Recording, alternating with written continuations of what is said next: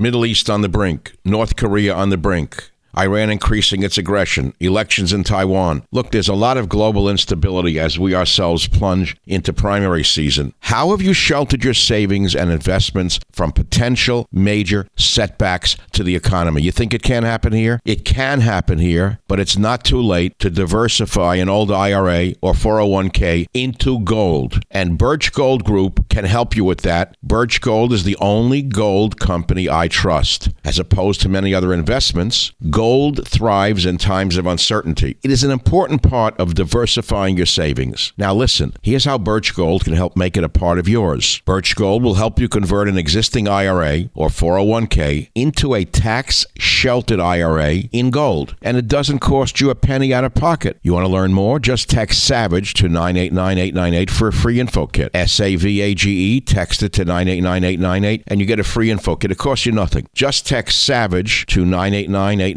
with an A plus rating with the Better Business Bureau, countless five star reviews, and thousands of happy customers, I encourage you to arm yourself with the knowledge of diversification through precious metals. Protect yourself. Text SAVAGE to 989898 and claim your free info kit. Protect your savings with gold. Do it now. Text SAVAGE to 989898. Thank you very much. Birch Gold is the only gold company I trust. Text SAVAGE to 989898. Warning The Savage Nation contains adult language, adult content, psychological nudity. Listener discretion is advised. And now, the world's most exciting podcast, The Savage Nation, home of borders, language, culture. And here he is, New York Times best-selling author and National Radio Hall of Fame inductee, Michael Savage.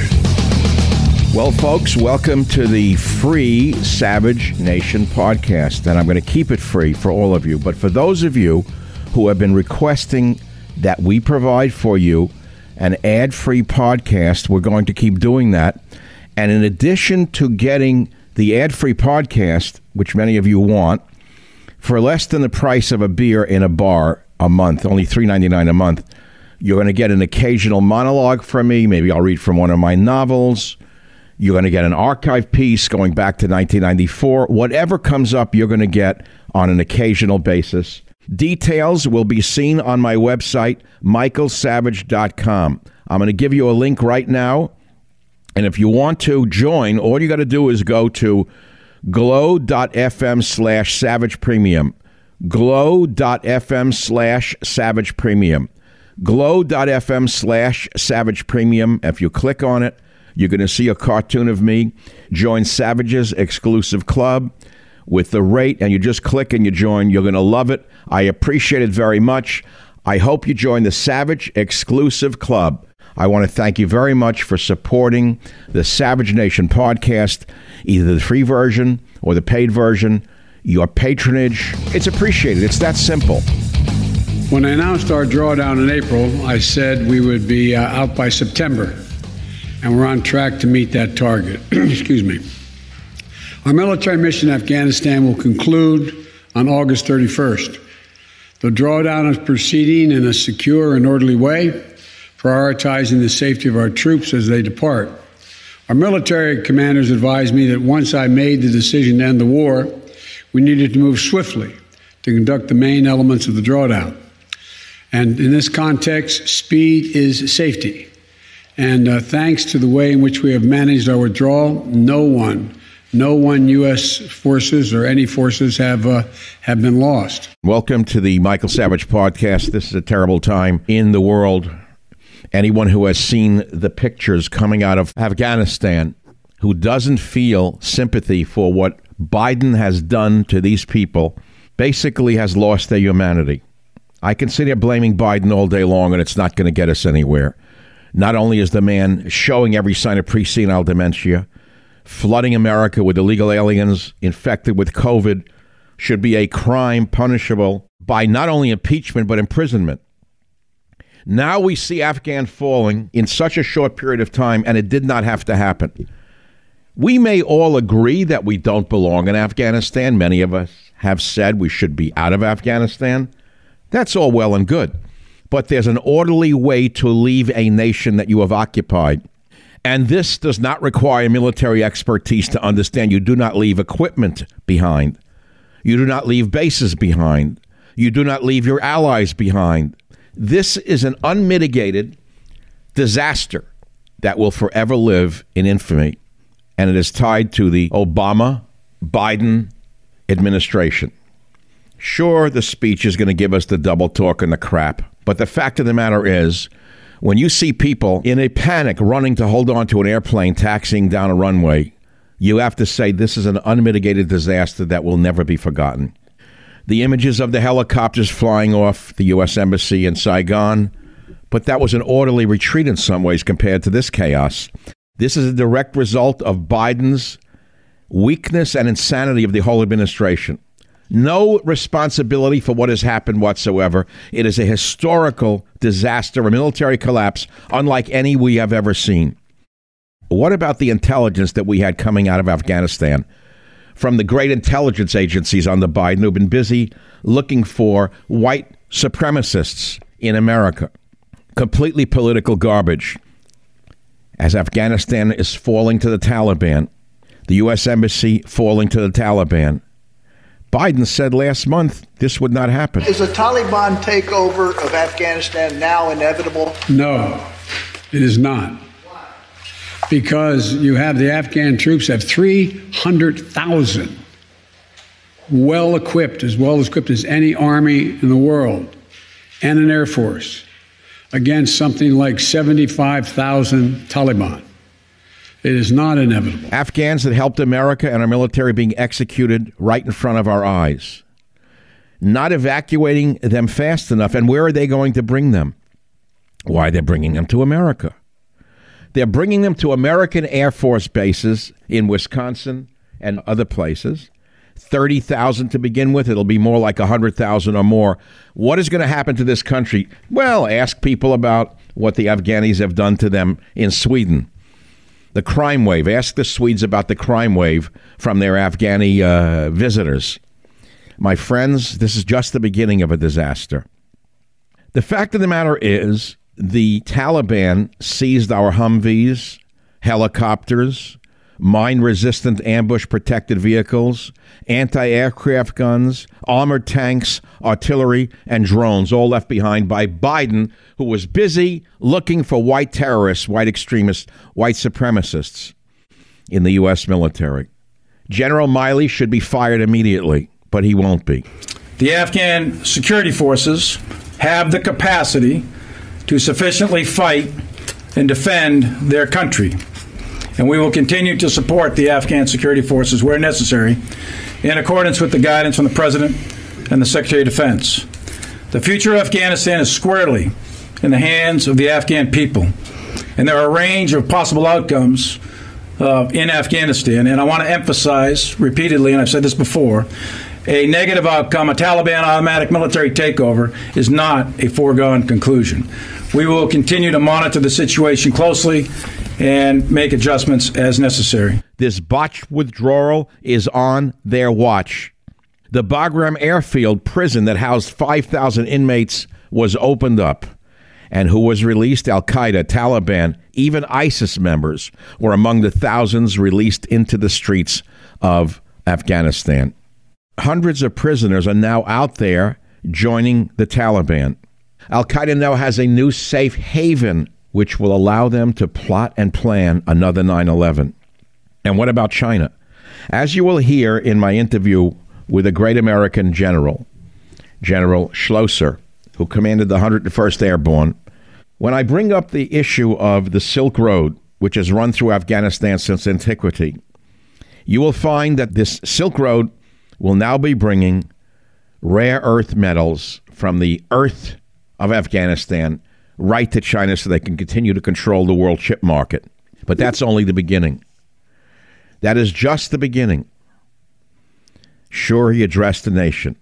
The Taliban took Afghanistan without a fight. And what did Biden do? The entire administration is totally incompetent. They promised the American people living there that there was no threat to the city of Kabul and the United States Embassy. Just this June, the incompetent boob Secretary of State Antony Blinken said, We are staying, the embassy is staying. I would not necessarily equate the departure of forces in July, August, or by early September with some immediate deterioration of the situation. He should be fired immediately. In July, Biden said there's going to be no circumstance where you see people being lifted off the roof of the United States from Afghanistan. The likelihood there's going to be the Taliban overrunning everything and owning the whole country is highly unlikely. Do you see any parallels between this withdrawal and what happened in Vietnam with some people feeling. None whatsoever. Zero. What you had is you had entire brigades breaking through the gates of our embassy. Six, if I'm not mistaken. The Taliban is not the South, the North Vietnamese army. They're not, they're not remotely comparable in terms of capability. There's going to be no circumstance where you see people being lifted off the roof of a embassy in the, of the United States from Afghanistan. It is not at all comfortable. That was Biden, right? 48 hours before the fall of Kabul, Pentagon press secretary John Kirby, another leftist fool, said, quote, there is no intention right now to close the embassy. The situation in Kabul is calm right now. So the Taliban has taken over Afghanistan. We have a high in illegal immigration, including COVID infected illegal immigrants flying across America. We have an out of control flying inflation. There's more. And what's going to happen? Nothing because they own who? They own the U.S. media. Never forget that in 1998, I, Michael Savage, gave a speech at the Commonwealth Club entitled Beware the Government Media Complex. Never before in U.S. history has the media been so controlled by an administration as it is now under the incompetent and seditious Biden administration. What you will hear in this podcast today is of the utmost importance. I implore all of you to understand something. And this is a direct appeal to all of you. This podcast is amongst the top 0.3% in America. However, it is in trouble. The advertising industry is controlled by Google and Facebook and a few other hands. We are being boycotted, blacklisted. And unless you share this podcast with friends, and I mean several friends, and listen to the advertisements and patronize our advertisers, there is a high likelihood this podcast will disappear in the very near future. You have your job cut out for you. Now, Savage Nation, go ahead and do it. Thanks for listening. Michael Savage, a host like no other.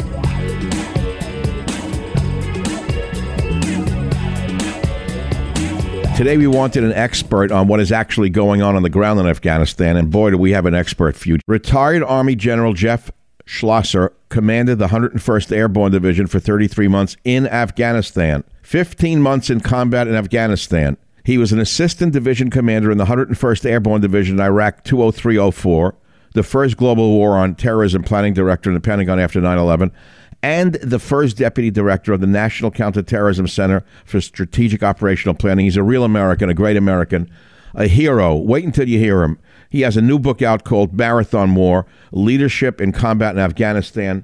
This is the bedrock of America. As you listen to this man, you will hear the voice of America. I hope you enjoy this on the Savage Nation podcast. Can you hear me?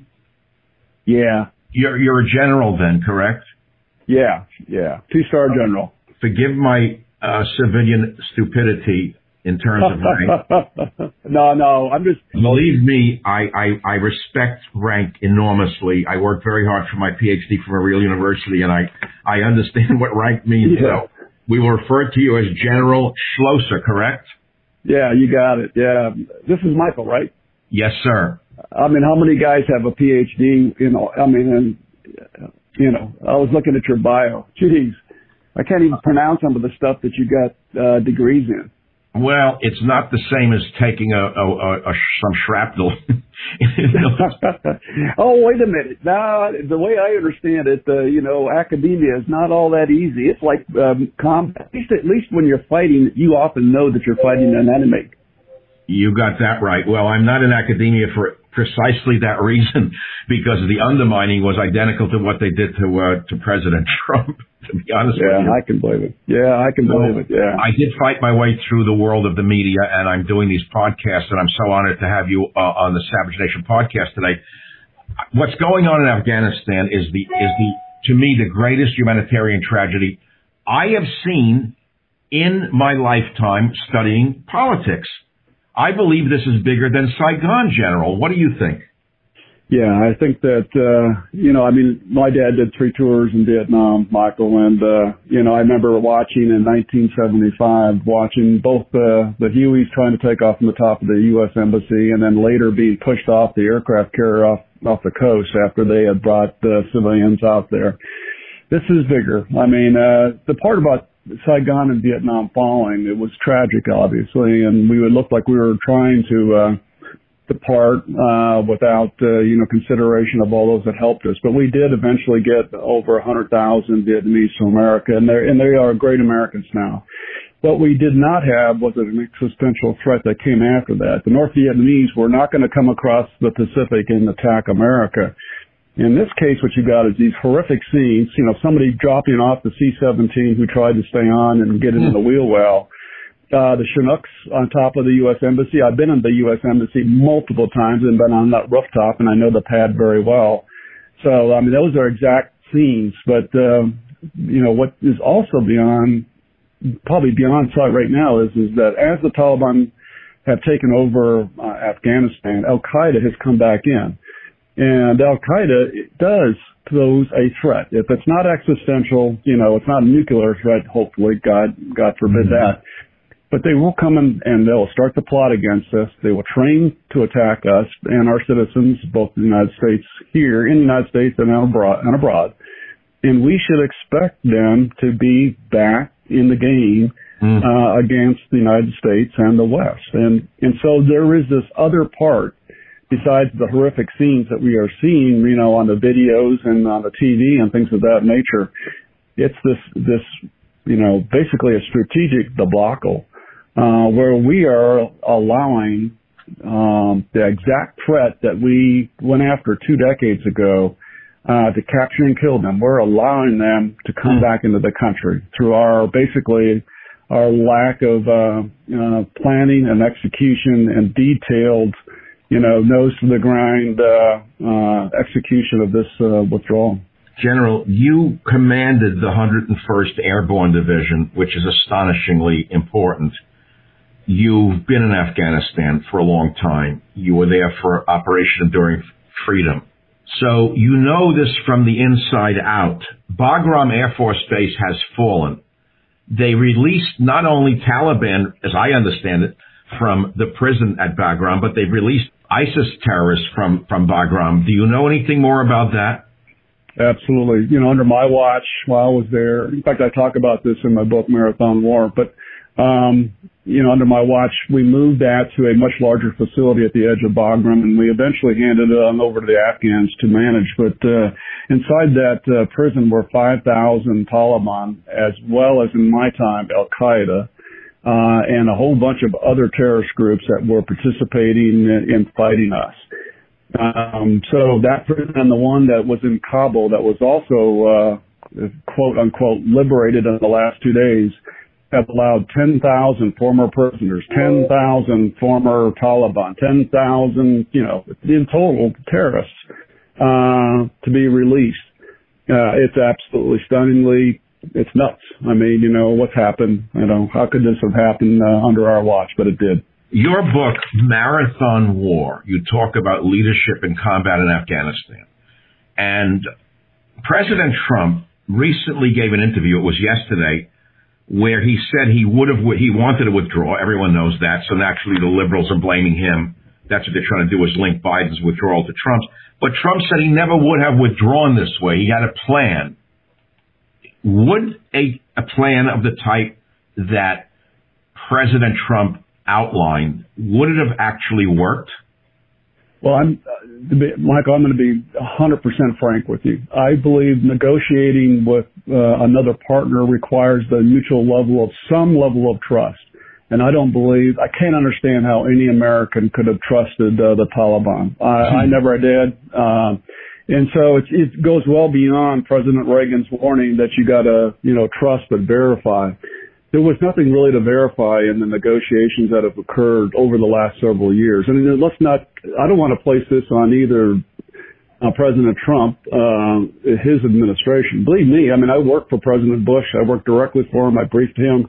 Hmm. Um, you know, I, I talked to him. I gave him my advice uh, multiple times, probably sometimes wrong, uh, hmm. while I was in Afghanistan, and he came to see me and or us.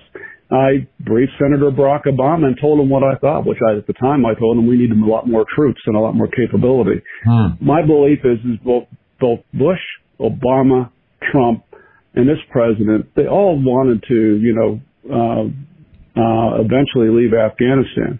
I think they all wanted, well, at least the, the former three wanted to leave it in a different shape. Um, I, I can't speak for, you know, President Trump. I never, I've never spoken to the man, but what I will say is, is that, hmm um, it takes an, it takes a president to listen sometimes to their advisors, their military advisors, and I do believe in this case um, that had the advice been followed, we would not be in this position. You know, there's a way to withdraw. Uh, General, let me just, Go. General, I'm sorry, I don't mean to interrupt you. Go on. So yeah. Trump said we were going to not let people get slaughtered. It's easy to say. I wanted to get out, but you have to get out safely and you have to get out with respect. We had all sorts of conditions. All civilians were going to be coming out before the military. Everyone should have been out before they took the military out. Then Trump went on to say, I was going to close this ridiculous embassy they spent a billion dollars on and move everybody out. But here's the part I want to ask you about. Trump said I was going to blow up every military base before we left. I was going to take out every single piece of equipment. I don't want anything left apart from something. He said, leave each soldier a gun. So it, was that realistic to blow up every military base before leaving? Probably not. I mean, they certainly tried. The Soviets tried to do the same thing. When I went into Bagram, they were still in the middle of the runway, not in the runway, in the middle of the airfield there at Bagram, which was where my headquarters was. They were, you know, uh, Soviet tanks, Soviet MiG fighters that had just been towed in the middle, and and they had destroyed them as much as they could. Wow. Uh, could we have done that? Sure. But here was the the strength of the Taliban over the last several, really last couple of months is, is they've been going in and, and not even fighting. They've been basically uh, uh, receiving the surrender of Afghan troops, uh, negotiating their safe passage back to their home, giving them some pocket money.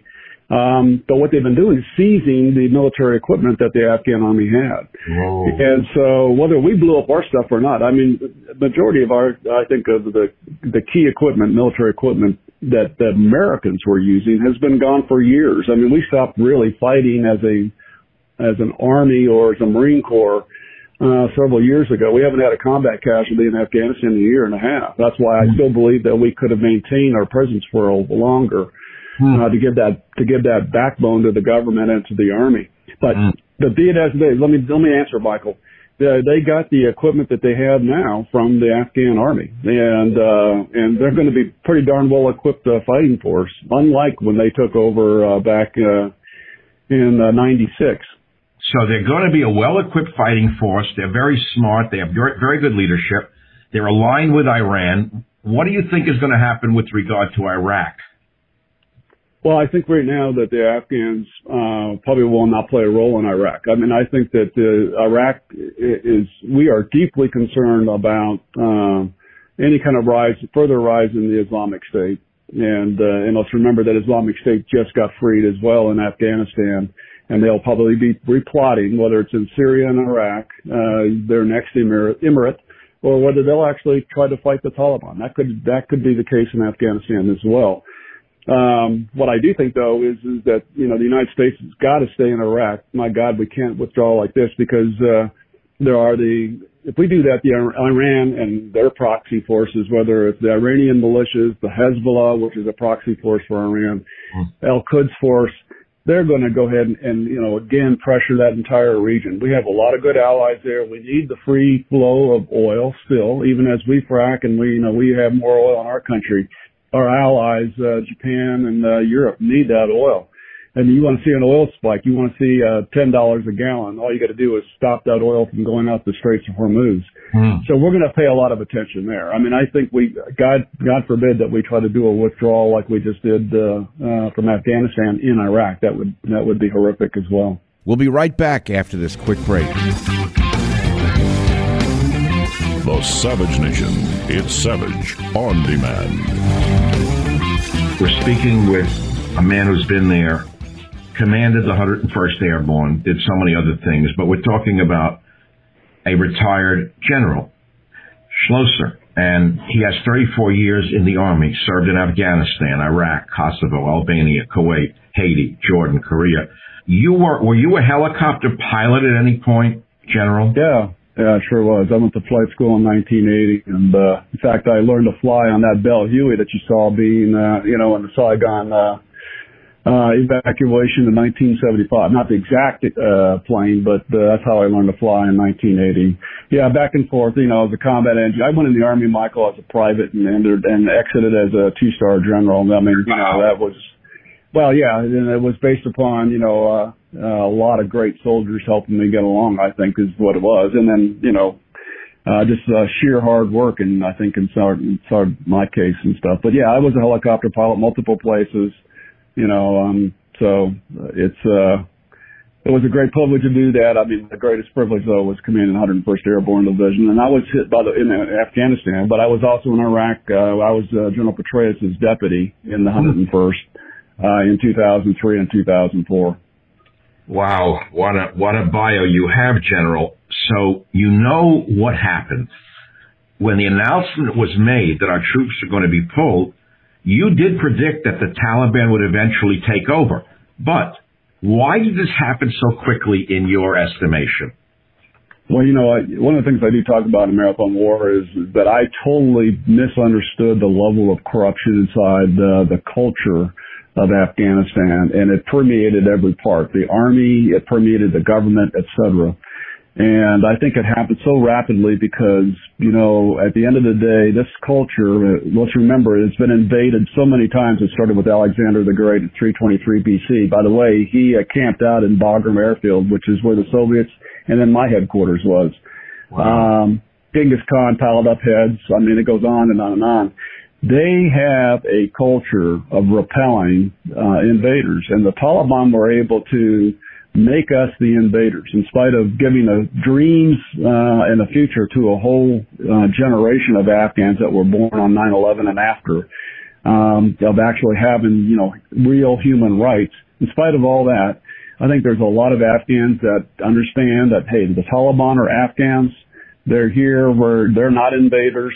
These Americans and all their NATO allies, they may be considered invaders. And so mm. I hmm. think that uh, they played that in a way that we really didn't understand. Mm. I hmm. saw it in 08 and 2008 and 2009. I write a lot about it. That level then means that if, you know, the idea that, uh, these are invaders, hey, then it doesn't matter if they decide to switch sides. It doesn't matter if they hmm. actually have a ghost army in some cases. You know, in other words, uh, where the names on the rolls and the money that gets paid to the commanders, oh, a soldier there, you know. So, uh, we didn't understand that. And it took years for us to understand. Are we going to see, the Taliban are behaving very cleverly from a PR point of view right now, aren't they? They're making believe it's an orderly transition. They're not shooting people on the tarmac. They're not executing Americans. Somebody knows what they're doing, but many of us who are looking from the outside are fearing that there will be massive slaughter, you know, in months, weeks and months to come as they go village to village and hunt down those who work for or, or with the Americans? Or do you think they will, in some way, be less vicious than they are known to be? I think that you're going to see a PR, uh, you know, public relations media campaign that's masterful. Um, when they want to show that they're being, um, you know, able to incorporate other parts of uh, the political parties of Afghanistan into their government as long as they're in control. You'll see that. When they want to, when you want to see benevolence or you want to see a female, maybe a, uh, it won't be a radio or TV announcer, I don't think, but uh, a female having some level of freedoms, they'll show that. Mm. Um, the further you get outside of the bigger cities, you're going to see that uh, they are very much back to the medieval, medieval ages. We've already seen it in the north. The reports coming out, and they're, uh, they're again they're really being filtered. Mm. But the women have been ordered back in the home. Can't come out with a male companion, and you have to wear a burqa, which is a blue sheet from head to toe. Uh, you know, by the way, you can do anything you want as far as the job as long as you do it inside the house. And uh, when you come out, you have to have a male companion. We'll see how that all plays out. But, uh, you know, as far as assassinating those that uh, work with us, you'll see that behind the scenes. um, you know, my fear is is that a lot of the reporting is going to just dry up because it will either be a Taliban report or there'll be no one to be able to, under, you know, no one reporting that will be able to show it. Sure, it'll be Al Jazeera, so uh, straight propaganda will be coming out of Afghanistan. We won't even know what's going on, and moreover, right. Americans will forget the story probably in another week after the uh, falling uh, out of airplane, military transport leaving Kabul. They're on to the next story. Uh, they'll be into a, you know, the COVID, back to COVID, now Haiti and this and that, America's news cycle and all of this business. But getting back to Afghanistan, is it strategically important to the United States in any way? Absolutely. And it's strategically important, uh, Michael, because first, because of the Al Qaeda that are coming back in who intend to attack our country. That's number one. Number two, I invite our Americans to pull out a map Afghanistan is bordered on the west by Iran, no friend of the United States. While we were there, we could pressure Iran. It's bordered to the east by a nuclear armed Pakistan and also to China. Uh, to the south is the Persian Gulf, which is where the oil flows, Mike. And, uh, and then to the north are the Russian former Soviet republics of uh, Tajikistan, Kyrgyzstan, Kyrgyzstan, Uzbekistan. So it is a prime area of strategic importance. Having U.S. Uh, presence there was really, really important.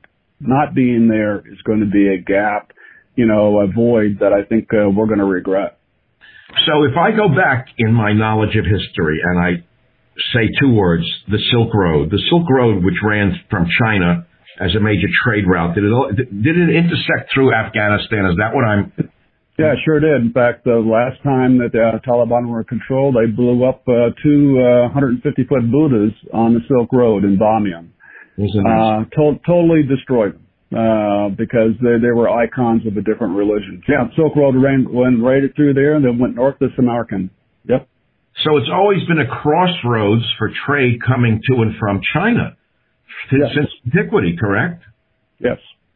Well, and you're going to see it that recreated, Michael. Um, you know, there's huge mineral, there's rare earth, earth inside of Afghanistan that have never been mined. Uh, the copper mm. mine, though, is the oldest in the world, I believe, or at least one of the oldest. It's huge. Chinese wow. wanted to seize it, and you're going to see a, you will rapidly see a breakaway going from China into Afghanistan. Mark my oh, words. You mentioned rare, rare metals, which is a big story because we, all of our chips are made with them.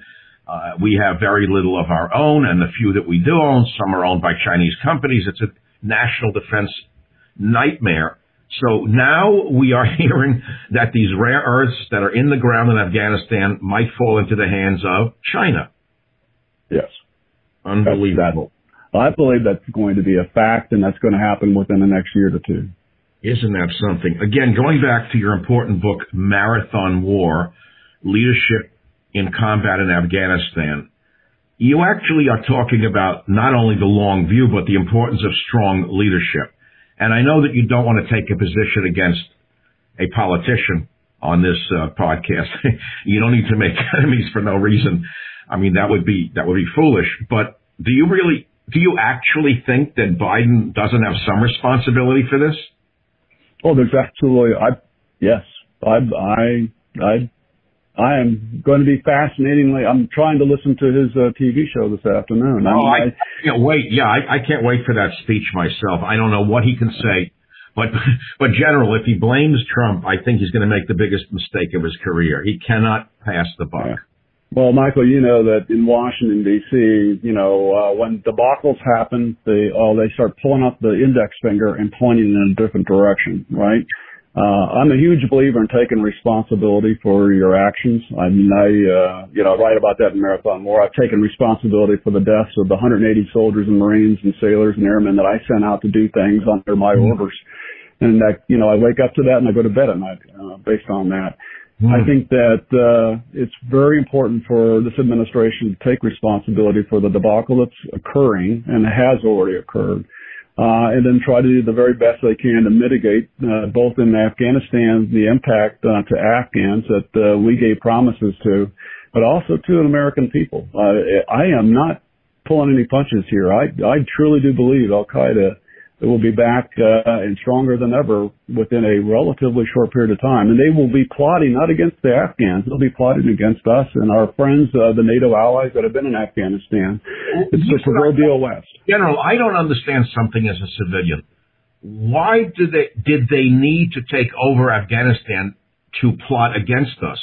Why could they not have been doing so before seizing control of the entire country? Yeah, so let's differentiate. The Taliban want to seize the country. They're insurgents. They're Afghanistan. They're Afghans. They want to be in control. But they also don't mind have, having terror groups among them as long as they believe in the same Sharia laws, the radical Islam that uh, the Taliban do. And so that's how Al Qaeda was able to thrive prior to 9 11. Uh, since 9/11, though, we have been pounding the heck out of behind the scenes with intelligence agencies, with military forces, with special operations forces. We've been keeping Al Qaeda their head down, right? Uh, and so they've been they haven't been much in the country. I mean, every now and then we would have an Al Qaeda uh, fighter uh, who unfortunately crossed the border and got himself killed or got captured, you know. Um, but generally speaking, we were pressuring them. They had gone to, they, off to uh, uh, Pakistan, where they they tried to have safe haven. That's where Osama bin Laden was finally killed in uh, you know 2011 there by our special operations forces. So we kept the pressure on them, right? It's like a hammer over their head. As soon as they would come up on the phone, we'd go after them. Um, but all that said, uh, now now they won't have to keep their head down. I mean, uh, essentially they're going to have a safe haven in Afghanistan, just like they had prior to 9/11 you know, every now and then we can send a cruise missile that way, or we can even send a bomber that way. But the chances of killing civilians are extraordinarily high. The chances of really killing an important Al Qaeda member is a lot lower, given that we won't have any human intelligence or nothing to speak of on the ground in Afghanistan. So that's the differential. You had you had special forces keeping them under control, and you you're not gonna we're not gonna have that right now. They're not gonna be there in plain English. General, before you go, and I know you've got a busy day, and we're all waiting to hear uh, uh, the commander in chief uh, speak on this issue. I, am giggling because I have no faith in that man whatever. And and I, I'm a- asking another question here that is of some direct interest in some way to the world. Israel, Israel, Israel. They must be really worried today. What do you think? Yeah, I think that you know our close allies, our closest allies, um, Israel, the UK, others of that nature, people in Europe as well as, uh, you know, all of our allies around the world, they ought to be taking a hard look, you know, Korea, Japan and stuff like that. And they're going, huh, is this what it means to be supported by the U.S.? Is this what it means to have, you know, uh, you know, uh, any close ties with the United States of America? Um, I think Israel uh, is probably recalculating uh, just exactly, you know, uh, uh, our role in uh, their security, and you may see them want to take a broader uh, strategic role. Again, they can already fight uh, pretty darn well tactically all around their country. It's you know it's against countries like Iran and things of that nature that have ballistic missiles that they're probably going to be taking a hard look at and saying we need to recalculate. General, strategically thinking beyond the Middle East, China's watching, Russia's watching. China, as we all know, considers Taiwan a renegade province. Do you think we're going to see an Anschluss moment with regard to well, Taiwan? I certainly hope not. I mean, because uh, uh, at this point in time, I mean, this is not a, a direct weakness of the U.S. military. I mean, and we are focused on China. There's no doubt about it, and uh, trying to uh, catch up, uh, you know, in modernization and things of that nature. I can't. What I can't speak to is the will the will to actually stick together with your allies. That I cannot st- talk about, but I can tell you that the military can protect our close allies when they're authorized to do so by the civilian leadership. Let me just leave, leave it at that. Okay. Um, yeah, but I, I, it would be a bad decision on the China's part uh, to do something of that nature in Taiwan. Something uh, similar, though, on a much lower scale, like what Russia did in the Crimea. Uh, that's always possible. Mm-hmm. General Jeffrey Schloesser. Book is Marathon War. I highly recommend it to all of my listeners to the Michael Savage podcast. It's been a real honor for me, and I want to thank you very much for the time you gave us today on the Savage Nation podcast. Well, thanks for having me, Michael. The Savage Nation. It's savage, uncut, unfiltered, and raw. Well, many of you did not get a chance to hear President Biden's speech on his premature evacuation from Afghanistan. When I was on the radio, I used to respond to the speeches live on air, which I developed as a technique now copied by all. You know, during the speeches, I would ridicule them.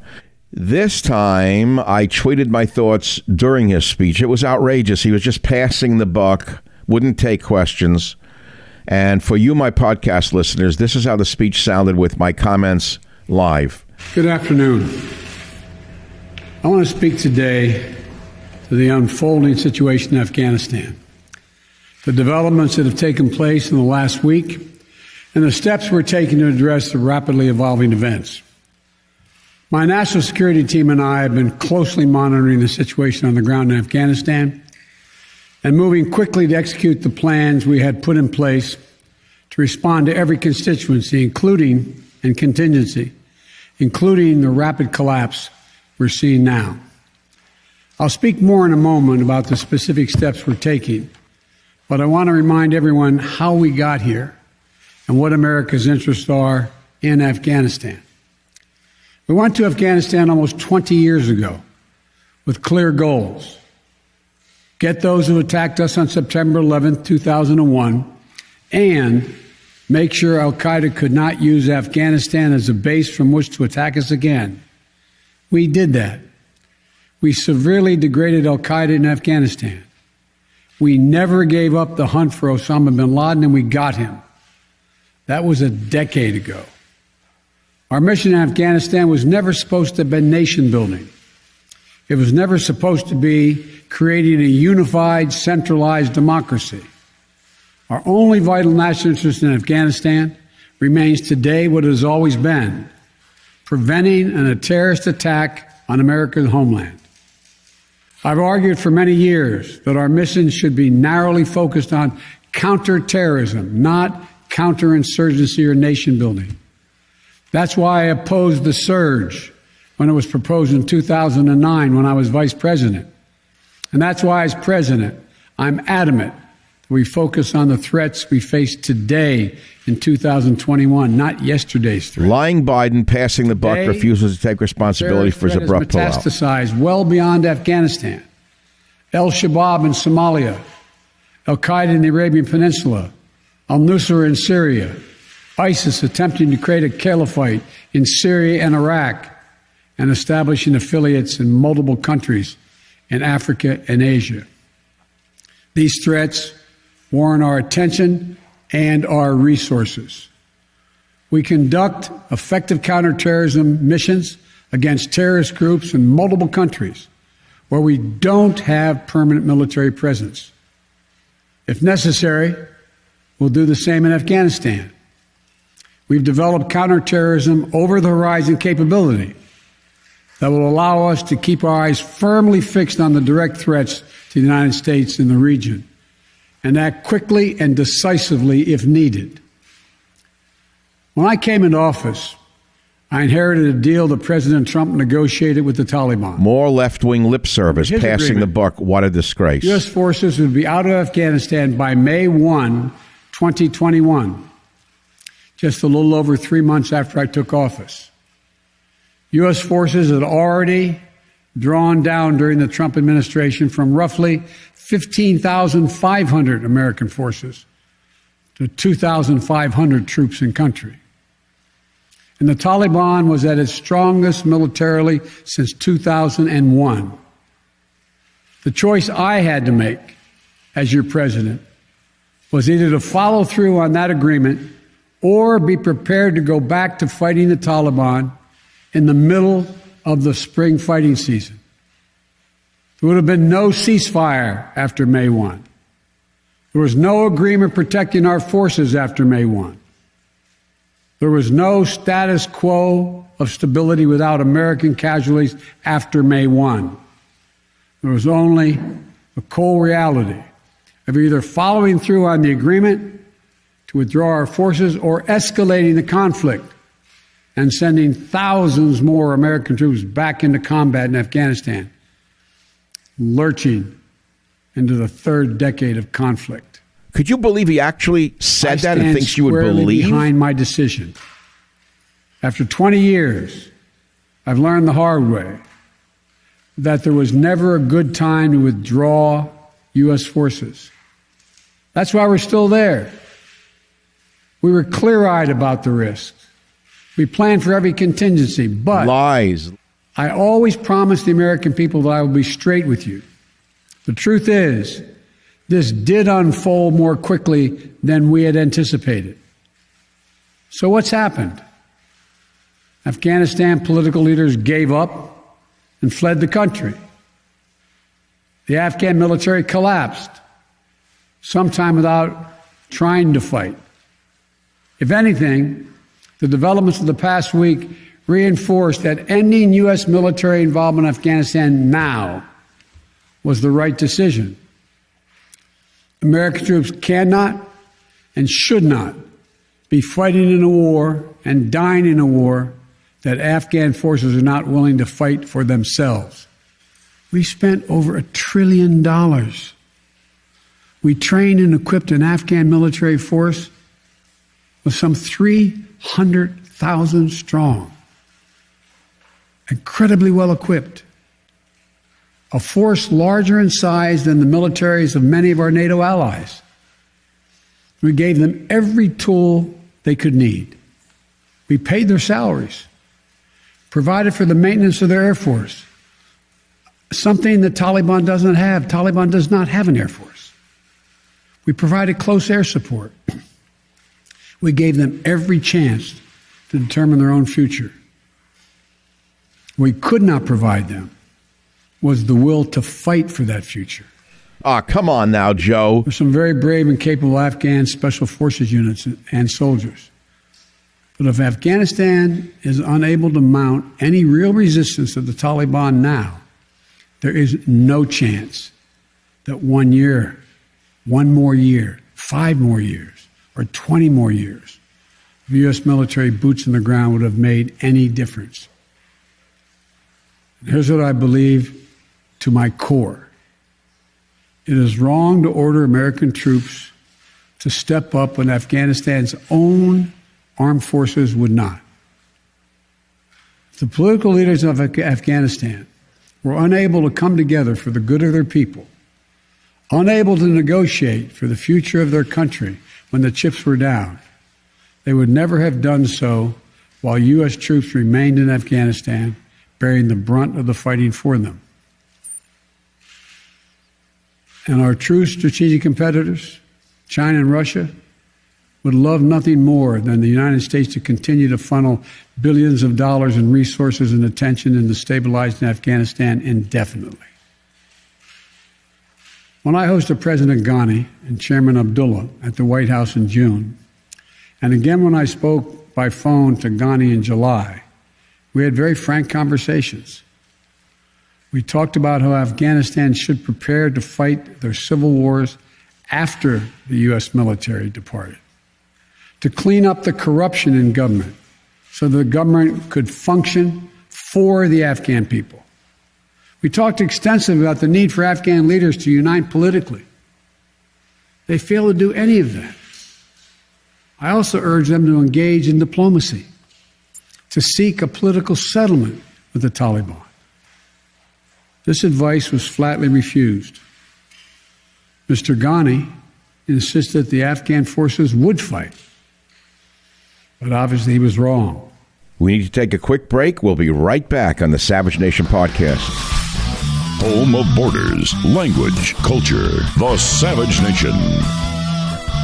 Many of you did not get a chance to hear President Biden's speech on his premature evacuation from Afghanistan. This is how the speech sounded with my comments live. So I'm left again to ask of those who argue that we should stay how many more generations of America's daughters and sons would you have me send to fight Afghans, Afghanistan's civil war when Afghan troops will not?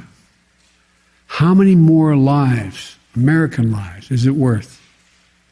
How many endless rows of headstones at Arlington National Cemetery? I'm clear on my answer. I will not repeat the mistakes we've made in the past. mistake of staying and fighting indefinitely in a conflict that is not in the national interest of the United States, of doubling down on a civil war in a foreign country, of attempting to remake a country through the endless military deployments of U.S. forces. Those are the mistakes we cannot continue to repeat because we have significant vital interest in the world that we cannot afford to ignore. I also want to acknowledge how painful this is to so many of us.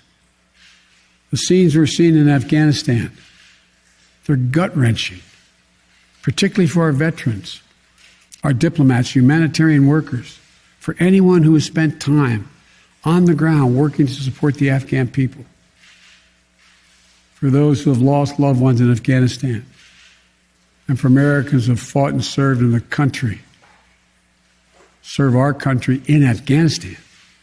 This is deeply, deeply personal. It is for me as well. I've worked on these issues as long as anyone. I've been throughout Afghanistan during this war, while the war was going on, from Kabul to Kandahar to the Kunar Valley. I've traveled there on four different occasions. I met with the people. I've spoken to the leaders. I spent time with our troops, and I came to understand firsthand what was and was not possible in Afghanistan. So now we're focused on what is possible. Senile Quisling. We will continue to support the Afghan people. We will lead with our diplomacy, our international influence, and our humanitarian aid.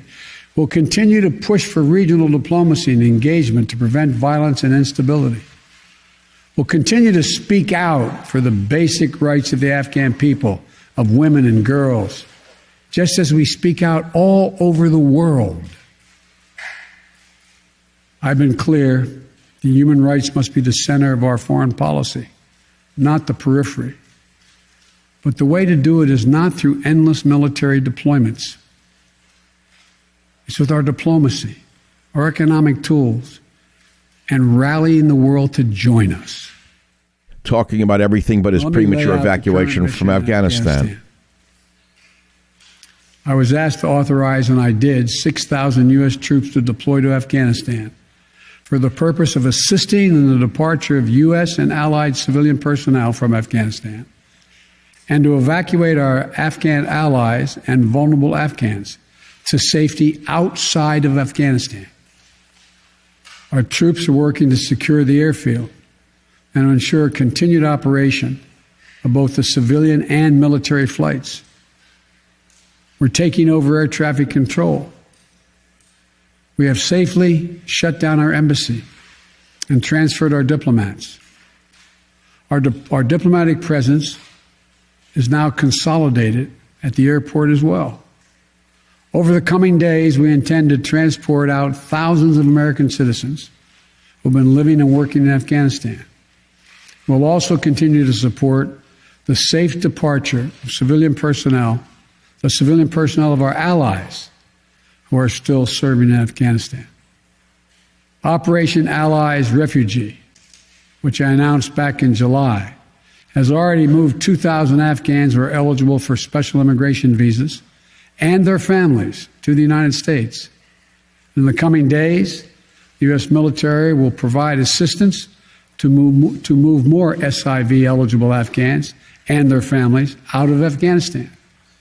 We're also expanding refugee access to cover other vulnerable Afghans who worked for our embassy. U.S. non governmental agencies or uh, U.S. non governmental organizations and Afghans who otherwise are at great risk, and U.S. news agencies. I know there are concerns about why we did not begin evacuating Afghans civilians sooner. Part of the answer is some of the Afghans did not want to leave earlier, still hopeful for their country. And part lies, of lies, and more lies. And its supporters discouraged us from organizing a mass exodus to avoid triggering, as they said, a crisis of confidence. American troops are performing this mission as professionally and as effectively as they always do, but it is not without risks. As we carry out this departure, we have made it clear to the Taliban if they attack our personnel or disrupt our operation, the U.S. presence will be swift and the response will be swift and forceful. We will defend our people with devastating force if necessary. Our current military mission will be short in time, limited in scope, and focused in its objectives. Get our people and our allies as safely as quickly as possible. And once we have completed this mission, we will conclude our military withdrawal. We will end America's longest war after 20 long years of bloodshed. The events we're seeing now are sadly proof that no amount of military force would ever deliver a stable, united, secure Afghanistan, as known in history as the graveyard of empires. What's happening now could just as easily happen five years ago or 15 years in the future. We have to be honest. Our mission in Afghanistan is taking many missteps, made many missteps over the past two decades. I'm now the fourth American president to preside over war in Afghanistan, two Democrats and two Republicans. I will not pass this responsibility on, responsibility on to a fifth president. I will not mislead the American people by claiming that just a little more time in Afghanistan will make all the difference nor will I shrink from my share of responsibility for where we are today and how we must move forward from here. I am President of the United States of America, and the buck stops with me. Even you know we're not going to believe that. I'm deeply saddened by the facts we now face. But I do not regret my decision to end America's war fighting in Afghanistan and maintain a laser focus on our counterterrorism missions there and other parts of the world. Our mission to degrade the terrorist threat of Al Qaeda in Afghanistan and kill Osama bin Laden was a success. Our decades long effort to overcome centuries of history and permanently change and remake Afghanistan was not, and I wrote and believed it never could be. I cannot and will not ask our troops to fight on endlessly in another, in another country's civil war, taking casualties, suffering life shattering injuries, leaving families broken by grief and loss. This is not in our national security interest. It is not what the American people want. It is not what our troops, who have sacrificed so much over the past two decades, deserve. I made a commitment to the American people when I ran for president that I would bring America's military involvement in Afghanistan to an end. While it's been hard and messy, and yes, far from perfect, I've honored that commitment. More importantly, I made a commitment to the brave men and women who serve this nation that I wasn't going to ask them to continue to risk their lives in a military action that should have ended long ago. Our leaders did that in Vietnam when I got here as a young man. I will not do it in Afghanistan.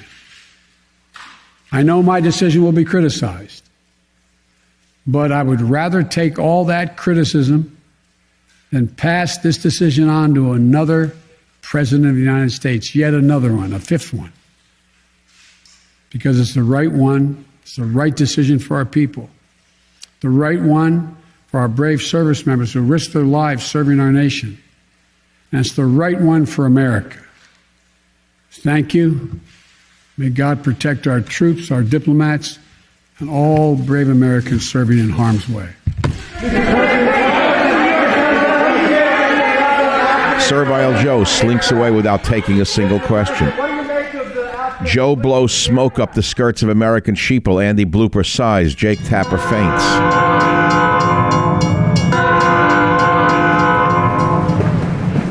Well, thank you very much for listening to today's podcast. I hope you've enjoyed and learned something from it. And I want to remind you of something that I think is important for you to know. We have over 280 Savage Nation podcast episodes available to you absolutely free. I'll say that again. You can go back into this vast library of over 280 episodes and listen to any one of them or several of them at your leisure so you never have to be without the Savage Nation. Thank you very much for listening.